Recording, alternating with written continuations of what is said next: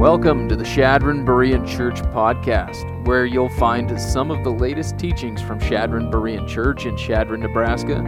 We are a loving community of believers growing in God's grace in Christ together. The heartbeat of our church is to have deep roots in the Word of God and to bear fruit by passionately applying it to our lives by His power for His glory. And we thank you for joining us.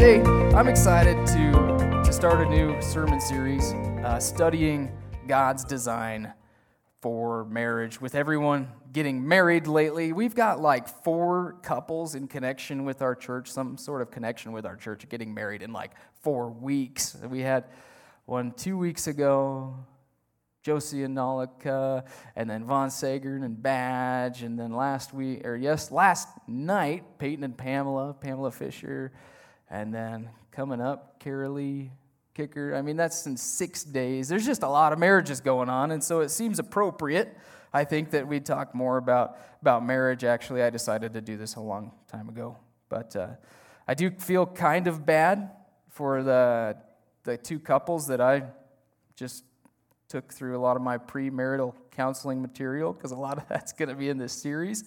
But um, if anything, it's really going to help it sink in, right? Going over a lot of the same material twice.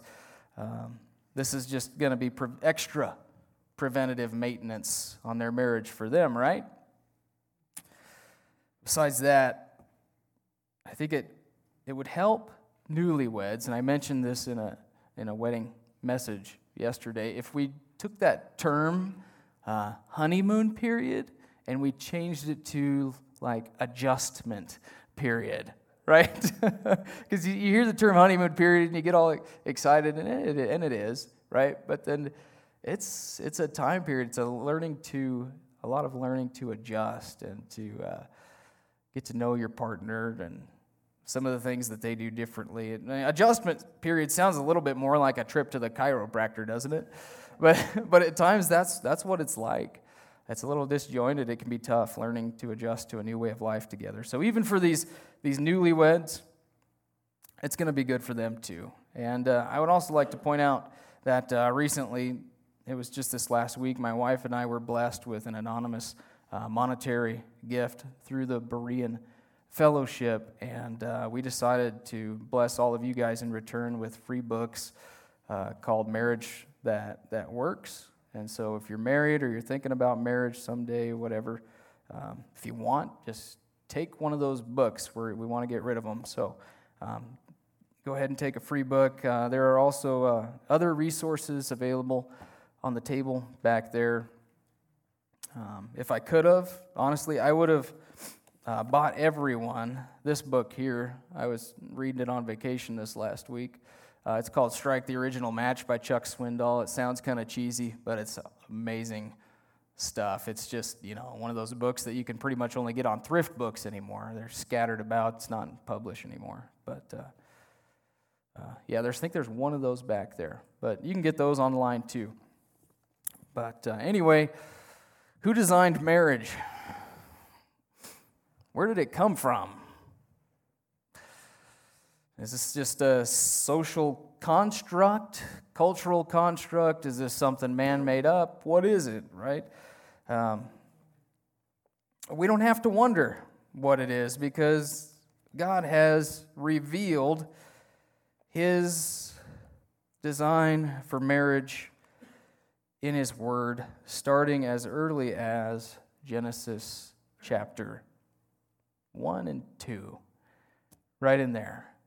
I mean, God, from the very beginning, He's the one who created marriage. He designed it perfectly right there in the Garden of Eden before the fall into sin. And uh, His design is laid out for us in His Word. It's explained throughout His Word in the Old Testament and the New Testament. And we're going to look at all of that. Um, Genesis is the book of firsts or beginnings.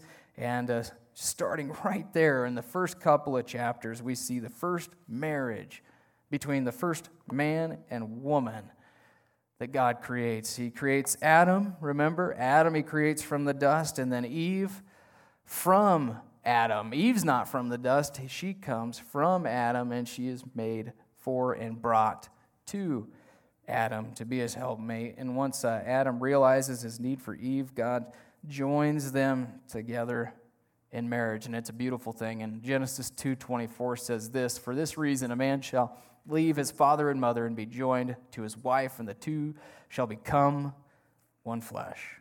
And Lord willing, we're going to study that first marriage more uh, next Sunday as we start to look at several building blocks that make for a beautiful and holy, happy marriage and home as God designed it and intended it to be, and uh, learning how to have how to deal with conflict and resolution, how to deal with biblical roles from Ephesians 5 22 through 33. We're going to talk about money and the issues that brings to marriage. These are some of the different building blocks that we're going to look at.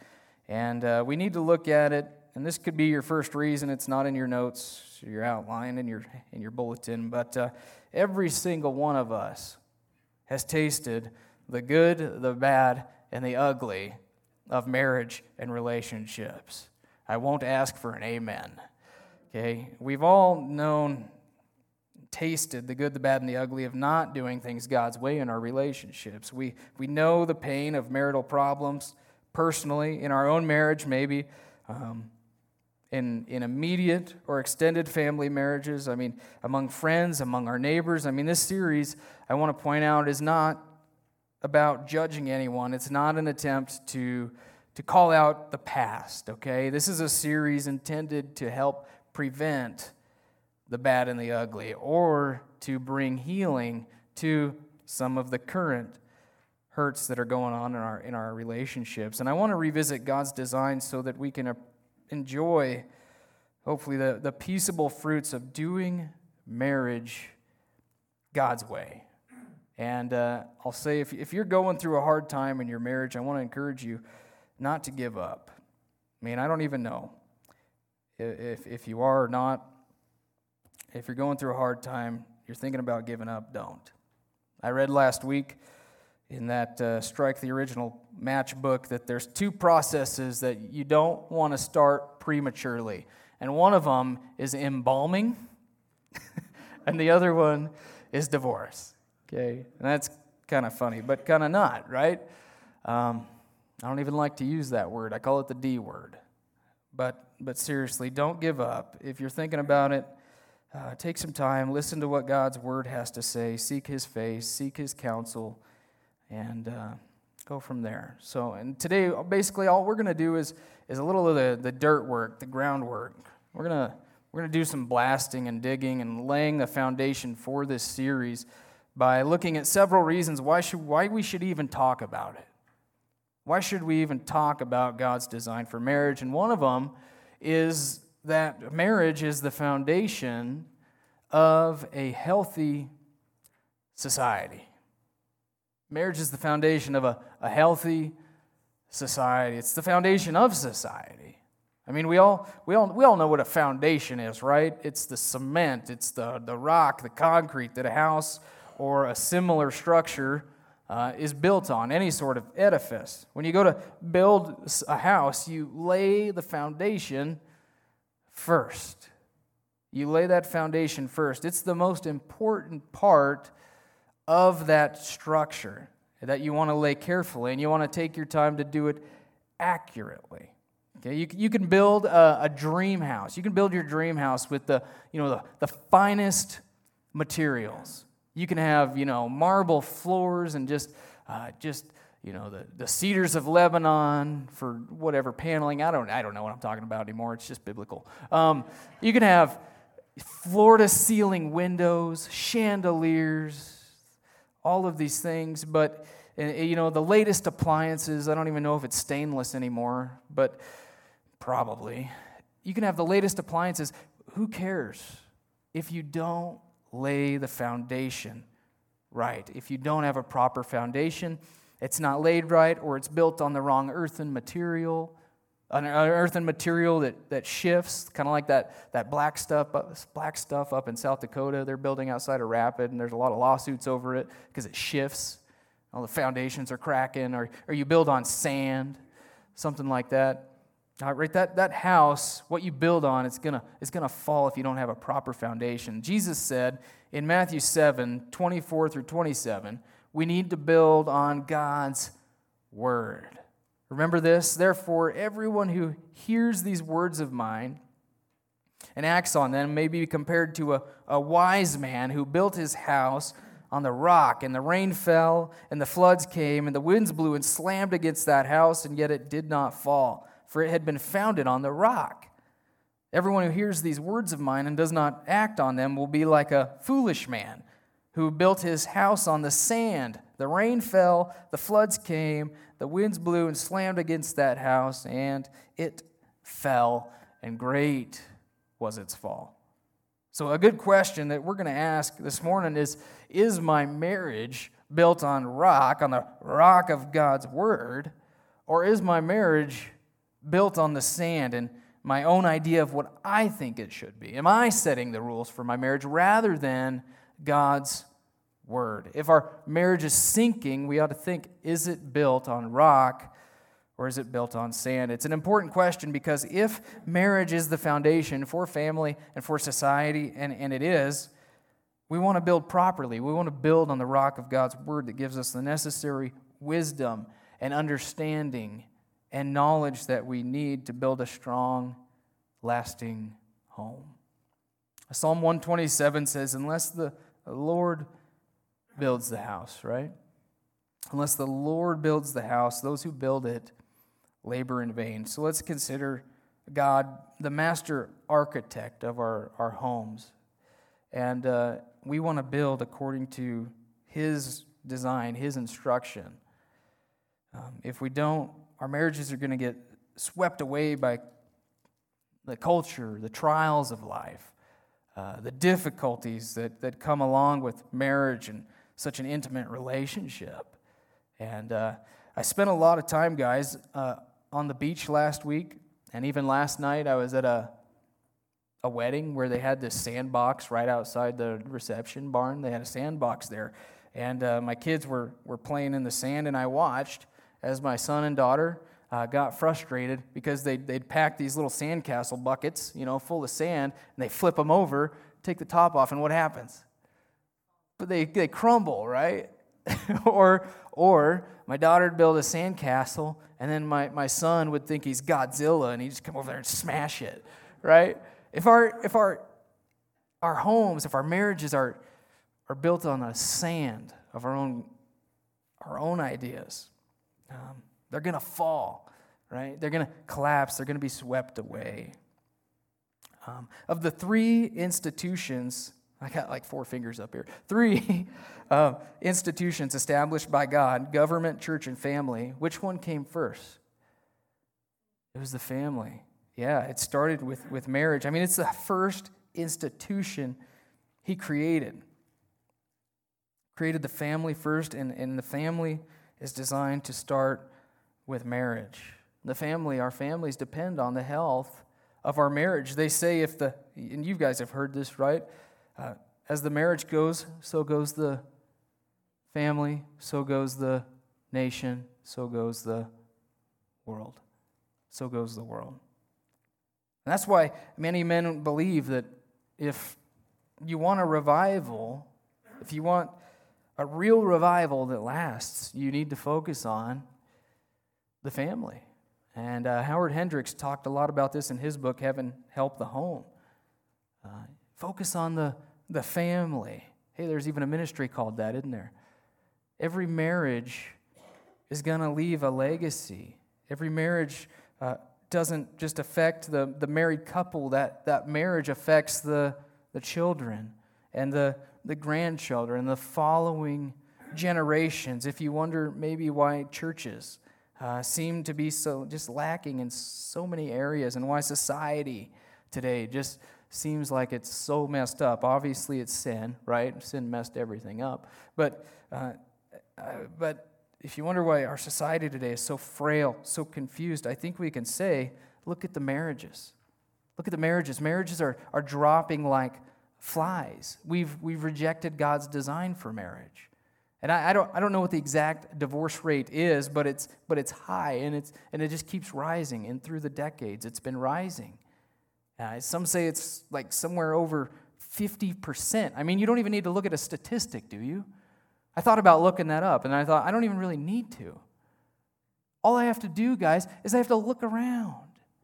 I look at my coworkers, my, my friends, and some of the people I know, my, my family members, and it, it's, it's sad, isn't it? And what many of us just don't realize is that there's a direct link between these virtually unmanageable social ills that are going on in our society. You, you, talk about the injustice, the conflicts, the, the poverty, the mental health, the, you know, the entitled dependence on the government and the growing tyrannical government that wants to control our lives. And there's a link between all of these social ills and the broken home. A direct link. There's a link between the home and the well being of individuals, between the home and the church, between the home and society. The home is like a, has a, a ripple effect on everything around it. Let's just look at some of these fatherless home statistics. I put some in your bulletin there, right? Uh, there's around 7 million fathers totally absent from their children's lives. 18 million children, one in four, live without a biological step or adoptive father in the home. That's enough children to fill New York City twice or Los Angeles four times over. And let's look at some of these negative ways that the father's absence affects children. Four times greater risk of poverty, more likely to have behavioral problems, two times greater risk of infant mortality. And that's because, you know, you watch these videos where the father is always miraculously catching the child by the leg when he falls from something. I'm just kidding, right? Isn't that dad just kind of like Superman that He'll be doing something, reach out, grab the kid while it's falling. Do you ever see those? I watch those videos on YouTube or something. Anyway, sorry. But uh, two times greater risk of infant mortality, uh, more likely to go to prison. 85% of the people in prison uh, were youth that grew up without fathers. Uh, there's more, they're more likely to commit crimes, probably due to the lack of respect for discipline and authority in their life. Uh, seven times more likely to become pregnant as a teen. Uh, more likely to face abuse and neglect, more likely to abuse drugs and alcohol, 279% more likely.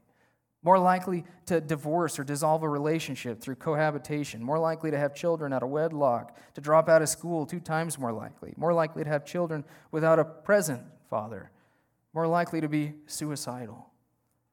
Right? These, can, these statistics like this are all over the internet, different websites and things. However, conversely, think of the, think of the Father's presence and how it makes it would make a positive difference in the lives, not only of the children, but also the mother. I mean, they're at lower risk for all of those things that we just said.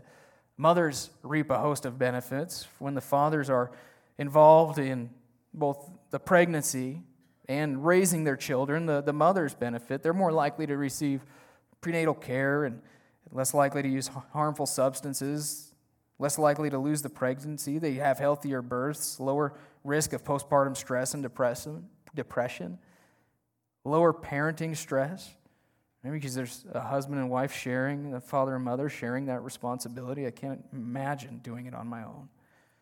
Right? There's a lower risk for poverty. Uh, mothers get more leisure time, obviously. Uh, they have, just have greater satisfaction in life. I mean, aren't these statistics unreal to think about? Imagine how much better a child is, how much better off a child is when they're reared with a godly Christian father who, who loves his wife and is lovingly leading his, his family and, and teaching them God's word. And he's, and he's balancing his love with discipline, like the word of God calls us to. Right? If, if you um, get that free book that that Marriage That Works book on the table back there, uh, Chip Ingram, and in, in one of the chapters, he talks about the absence of, of mothers in the home. And especially during those formative years, ages from, from birth to ages 6 through 8. Those are the, the formative years. He claims 80% of what a child will be, what they're going to be like, is formed in those first six to eight years. And a lot of our problems today come from the mother being absent, too. It's, it's scary to me to think about. My daughter is six years old. And that flew by. Those are the formative years. Might have a couple more years, you know, but have I instilled in her a desire to worship Christ, a desire to, to know God's word? I mean, have I modeled the gospel to her with, with love and grace and forgiveness? Have I modeled that to her and, and tried to teach her fundamentally just God, some of the basic things from God's word? Howard Hendricks said in his book, Heaven Help the Home, if we, if we want God's blessings on our home and our society, we have to operate in marriage by God's design. He says there's no alternative. There's no alternative. The chief job of the home, as conceived by God, is to train the family members to live fruitfully in the home, church, and society. And uh, I like Hendricks. He was such a pioneer on the Christian home. He's the pioneer of all these uh, Christian family marriage ministries like Focus on the Family, Family Life Today. I think he was the pioneer of all of that, and he's got a lot of good things to say. And one of the things he said stuck with me uh, on the Christian home. He said, A Christian home is not only where Christians live, it's where Christ is living too. Christian home is not just where Christians live, it's where Christ is living. Christ is in that home as the family worships him and lives for Him, not just on Sunday morning. That's not what makes a home a Christian home. It's where Christ is actually worshiped in that home. We, we sing together, we pray together, we read the word together, we study it together. Uh, reason number two is because marriage is, why we should study this is because marriage is under attack like never before. Wouldn't you guys agree? Marriage is under attack like never before. When I say never before, I'm talking about in recent history in our nation. It's never been an, on, under attack in our nation like this before, like it is today, or even never like never before on a global level with the things going on around the world. When I was in Santiago, Chile, down in, the southern hemisphere, I could see the influence of California there. California influences our nation, and in turn, it influences the world. What you see in California, you're going to see in the world. It's unbelievable. It's like never before the things that are going on, the stuff that's getting passed around. And people look to the United States as a model for how to live. Jesus, when he was questioned about divorce, he referenced Genesis in Mark 10 6 through 9. He says, But from the beginning of creation, God made them male and female. For this reason, he quotes Genesis 2:24. For this reason a man shall leave his father and his mother and the two shall become one flesh. Whatever God has joined together, let no man separate. Pretty brief description of God's design for marriage, right? God's design is monogamous, uh, meaning it's between two people, and it's heterosexual, meaning it's between a male and a female, between a man and a woman. Anything else is not marriage according to God's definition of it. And so you don't have to be a biologist to know that, right? Uh, it doesn't matter if the state or any other man recognizes anything else as marriage. I don't think God does. It's monogamous and heterosexual. And this monogamous heterosexual design is being increasingly departed from in our day. I mean, traditional marriage is seen as something pretty much unnecessary, something I'm going to do for tax benefits. Or it's just looked at as a big expensive party or it's just so hard. Why do i why should i even care? Why should i even try? Let's just live together and do life together. And if it doesn't work out it doesn't work out. You know if i, if I lose my love for you whatever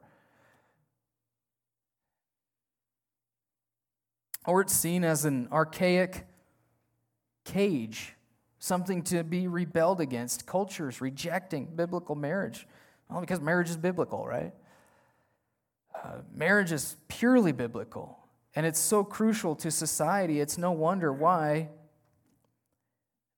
it's under attack. It's no wonder.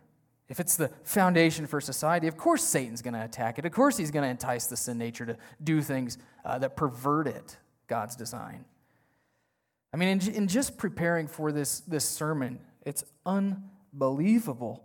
I mean, when you look up anything that has to do with marriage or weddings, you just type in those words and watch what comes up. Uh, talked about it in Sunday school this morning, and John LeBar and the, the advertisements on TV. You, you, the images of marital perversions are, are everywhere. They're constantly pushing the LGBT uh, Q plus XYZ, I don't know, H I J K L M N O P down your throats. I mean, how much, how much can we add to that? They're just shoving this down your throat constantly, constantly grooming you, constantly grooming our children, constantly grooming the next generation to normalize marriage perversions. Google's definition of marriage is this I looked it up the other day the legally or formally recognized union of two people as partners in a personal relationship. Historically, and in some jurisdictions specifically, between a union between man and woman. And I don't know what they're, what they're getting at using the word historically and formally, but I do think historically is a key word there. Historically, between a man and a woman, right? Meaning, times have changed. There's a new normal here. Homosexuality has been successfully normalized. That's a scary thing, isn't it? When homosexuality like becomes normalized, what do you think of? If you're a biblical student of the word, what do you think of? It's a scary thing considering when you think about a, a nation or a society that normalizes it. I mean, Let's go back to the book of beginnings. What's the first society we see judged with fire and brimstone? Sodom and Gomorrah. Right? Right, right now, this, this stuff, this flag, it looks really cute and nice and pretty. But eventually, and you're seeing it already, these people are predators. If there's no standards for sexual morality, anything's going to go, and they're going after your children. I mean, they get they become predators. You see that in the book of beginnings.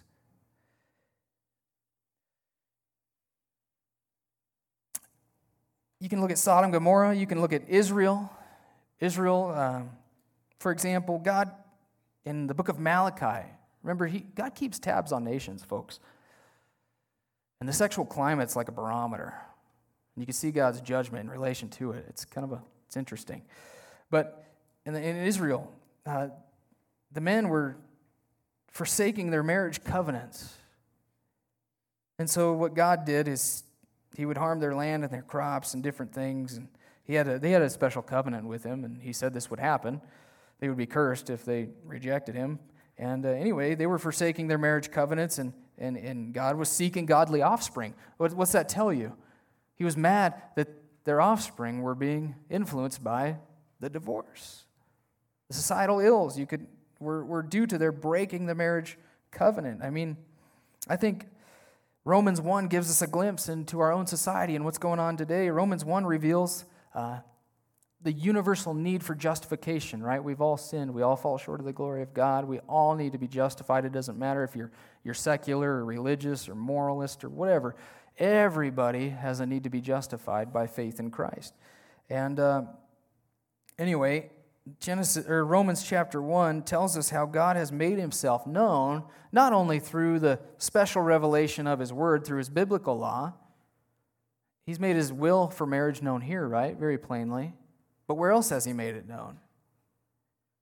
In what we call natural law, the law of creation. Uh, we know you can't have children unless it's a, a male and a female. I mean, it's very obvious, even in creation, marriage is between a male and a female. There's no other way to do it. And so, everyone, Romans 1 says, knows God and has an innate awareness of God, and they're without excuse for their sin. However, man has decided to do whatever he wants. And so, we not only reject uh, the biblical law, but man in our society has rejected natural law, right? I mean, you think you have to be a biologist to, to know what a woman is. Um, Romans says once you reject that, okay, you've rejected special revelation, but once you reject natural revelation, just creation itself, we can expect a wrath called the wrath of abandonment, where God basically removes his hand and just says, okay, have things your way. Right? He turns you over to the consequences of your own sin, basically, and says, okay, Frank Sinatra, do it your way. Right? And you don't want me. You don't want me in your schools. You don't want me maybe in your churches. Some churches are like that today, supporting this stuff, right? Have it your way.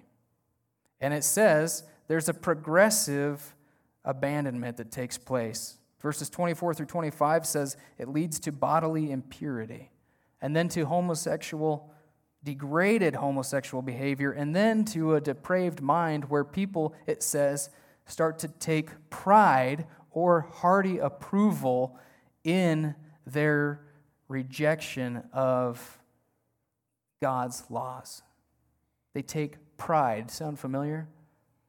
They take hearty approval in their, their sin. Basically, they have a depraved mind where everything is relative, anything goes. And I think you see this what takes place in Romans 1, I think you see it, this progressive abandonment in our society today with the sexual revolution of the 50s and 60s, the homosexual revolution after that. Once that had headway, what's it? They just keep rolling, right?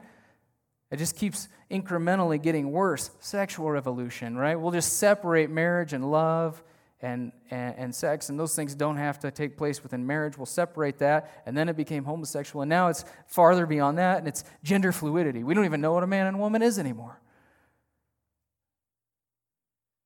That's where we're at. You see the, the depravity there. We have Supreme Court justices who would answer the question, What is a woman? with, I don't know, I'm not a biologist. You don't have to be. But that's the result of the depraved mind rejecting the Creator God. But not only is marriage under attack by man trying to come up with his own designs, it's, it's under attack by socialism and communist Marxism today, like we've never seen it in our society. Okay, and I, I like to think socialists are like teenage communists who um, they kind of have great ideas. You know, like your teenagers, they think they have great ideas and then they go and do it and they're like, oh, that wasn't such a great idea. Right? Socialists are like baby communists. They just haven't lived out the fruit of their own ideas yet, and they haven't really tasted it.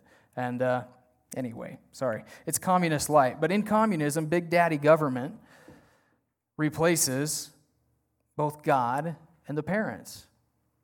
Marxism can't have God in their worldview, so they remove God and they say, We are God. Government is your God. Government is your provider and helper and sustainer, and you just answer to us. And so no longer can we have uh, parents or parents submitting to God and children submitting to parents and then God. Everybody just becomes individualized. And they answer only, even the kids, the kids and the parents alike, they answer to who? The state, the government. And so this means no more teaching your children. No more inheritances, because if you pass on an inheritance, the rich become richer, the poor become poorer. Can't have that. Everybody gives their money to the state, they distribute it equally. Right? It's godless. It's a godless worldview. Um, I have to bring up uh, the four. I mean, we can't forget this, right? We're never going to forget this. 2020, Black Lives Matter. When they first appeared in the headlines, they seemed like a really great organization, right? But here's what their website used to say. Okay? Their website used to be very clear on what they believed and what they sought to accomplish. And they're Marxists, communists. Their website has changed. They've deleted most of what they said they believe, probably for the sake of money. They want more money. But it used to read We dismantle the patriarchal practice. We disrupt the Western prescribed nuclear family structure. requirement by supporting each other as extended families and villages that collectively care for one another. It's socialism. It's a fine way of saying socialism. We're about society, not about the nuclear family. The nuclear family is just talking about a husband and wife and, and their children as a family, you know, the nucleus. They're the nucleus of society that holds society together. Well, instead of elevating personal responsibility, they start to emphasize what? The overall good of society. Have you seen a push in that direction at all in the recent years? By way of submission to the government, we emphasize the overall good of the community. And it's interesting that the organization so intent on fixing societal ills like racism is the one attacking what? The family. The family. The family becomes a sort of survival strategy in communist countries. It becomes a safe haven against cancel culture.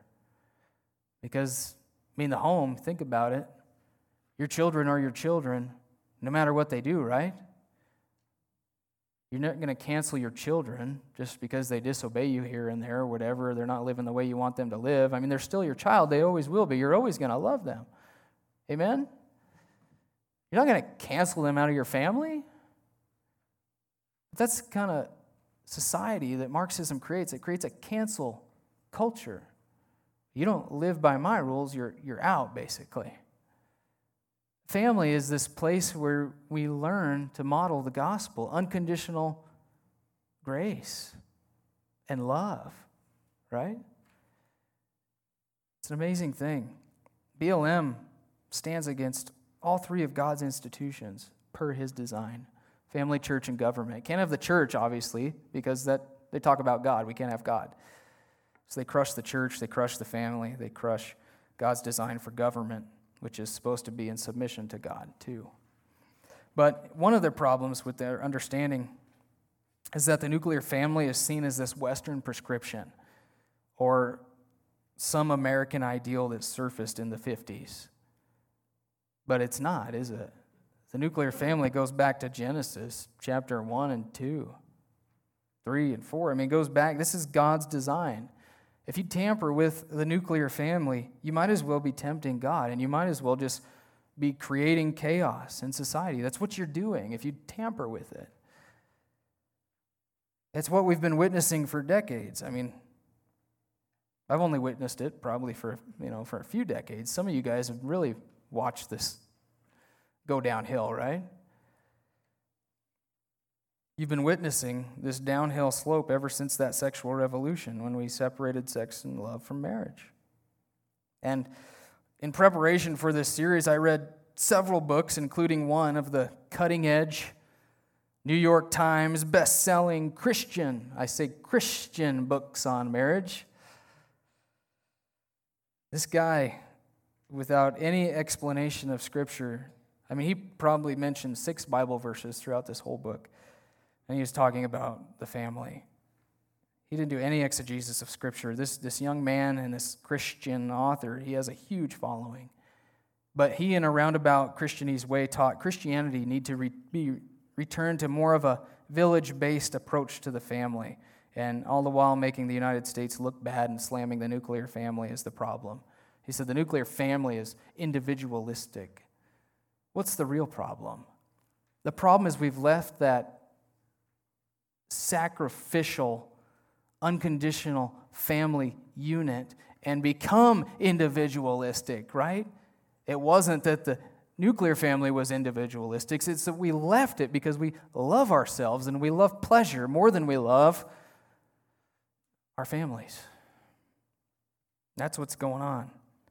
And this guy in this book did a great job. He, he sounded very convincing. He made I don't know, he had some things to say about looking at the family as a team that I thought were great, but I'm sitting here thinking the whole time I know Christians reading this book, and if I had no foundations in no foundation in God's word, I would get sucked right into some sort of socialistic Christian experiment. This is a best-selling book. This guy has a lot of following. A lot of people following him.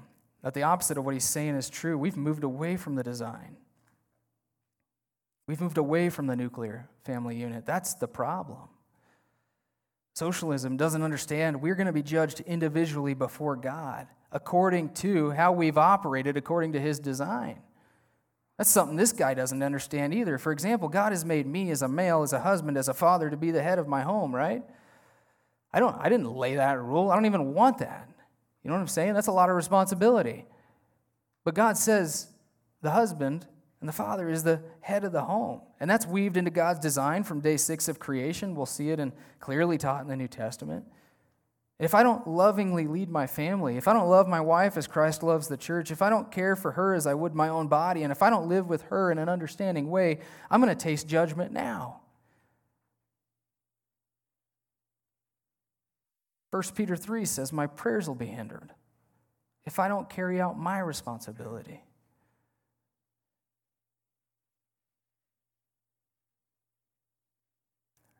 Reason number three is that marriage is to be a blessing to the world and a fortress against its intrusions. A blessing and a fortress. With the world being plunged into the depravity that it is of relativism, where anything goes, there's no truth, do marriage your way. With socialism on the rise, the family is the last thing that we want to trivialize. The family, especially in times like this, both becomes both a blessing to the world and a fortress against those destructive patterns that we're seeing in it. As Hendricks Howard Hendricks said, a Christian home stands out in bold relief in a pagan society. Um, reason number four we should study this is because most people are just going to get married. Most people will get married. Did you know that? If you aren't married, chances are you're going to get married sometime, and, and you don't want to wait, right, until you're head over heels for someone before you start learning about what God's Word has to say about marriage. Ideally, you want to go into marriage as prepared as possible, not fly by the seat of your pants. Uh, that's why you change the oil in your car, right?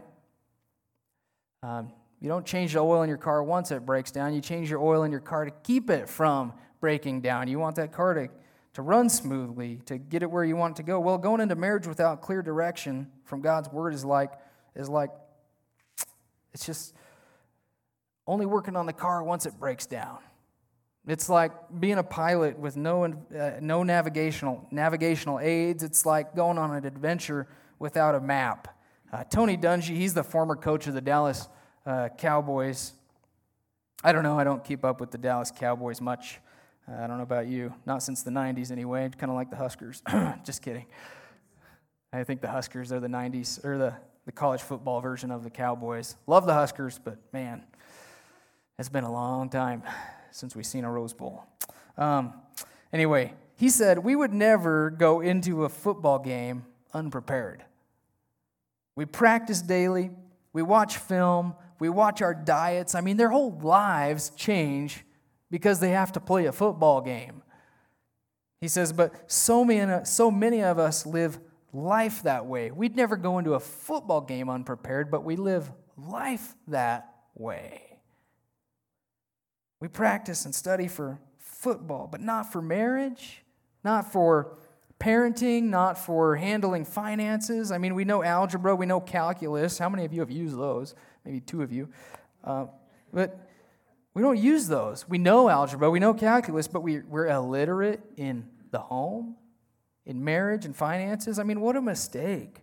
What a mistake we're making. Even if you're, you're married, you aren't married, you never plan to be married, um, you should still seek to understand God's design for marriage. Just because uh, to get to know the whole counsel of God, you can minister to others. You're probably going to disciple others. They're going to come to you for advice, whatever, whoever you are. Um,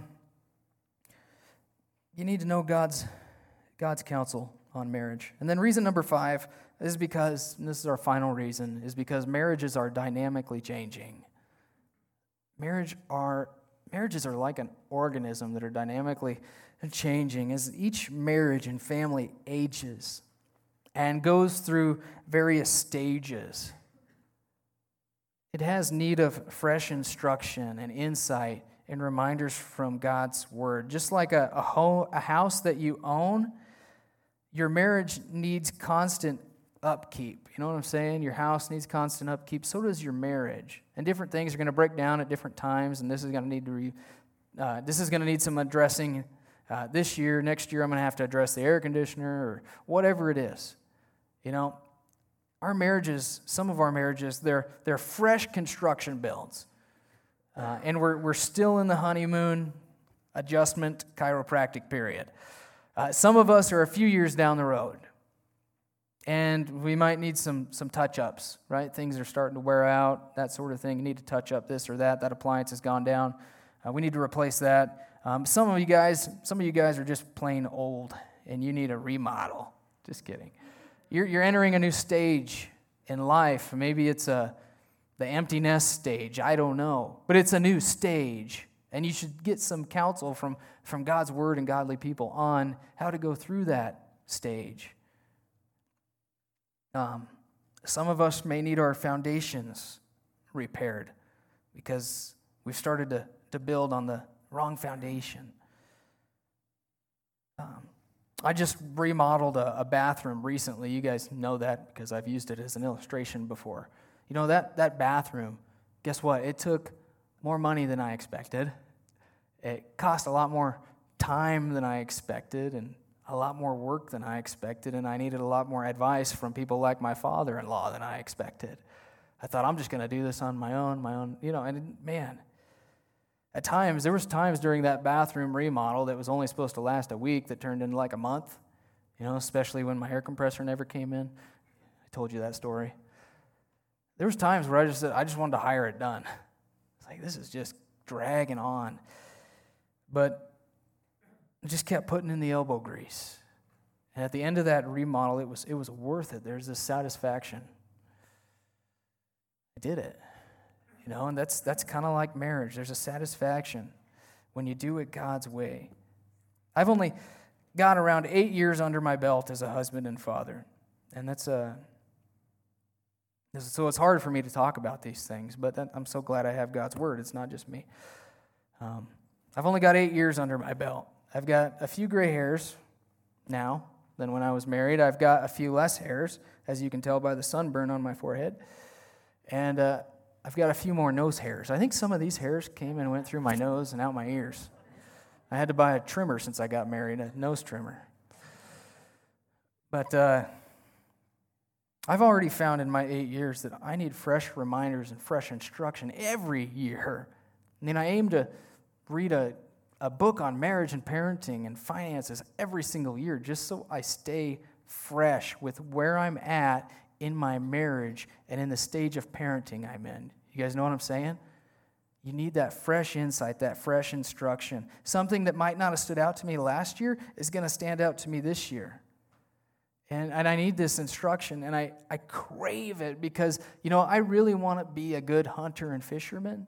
And uh, obviously, you can tell I'm a really good fisherman because my father in law taught me. No, but compared to being a good husband and father, I could care less about those things. I want to be a good husband and I want to be a good father. If I'm going to be good at anything, I want to be good at that. And the Bible says my position as a pastor rests on how I'm doing as a father and a husband.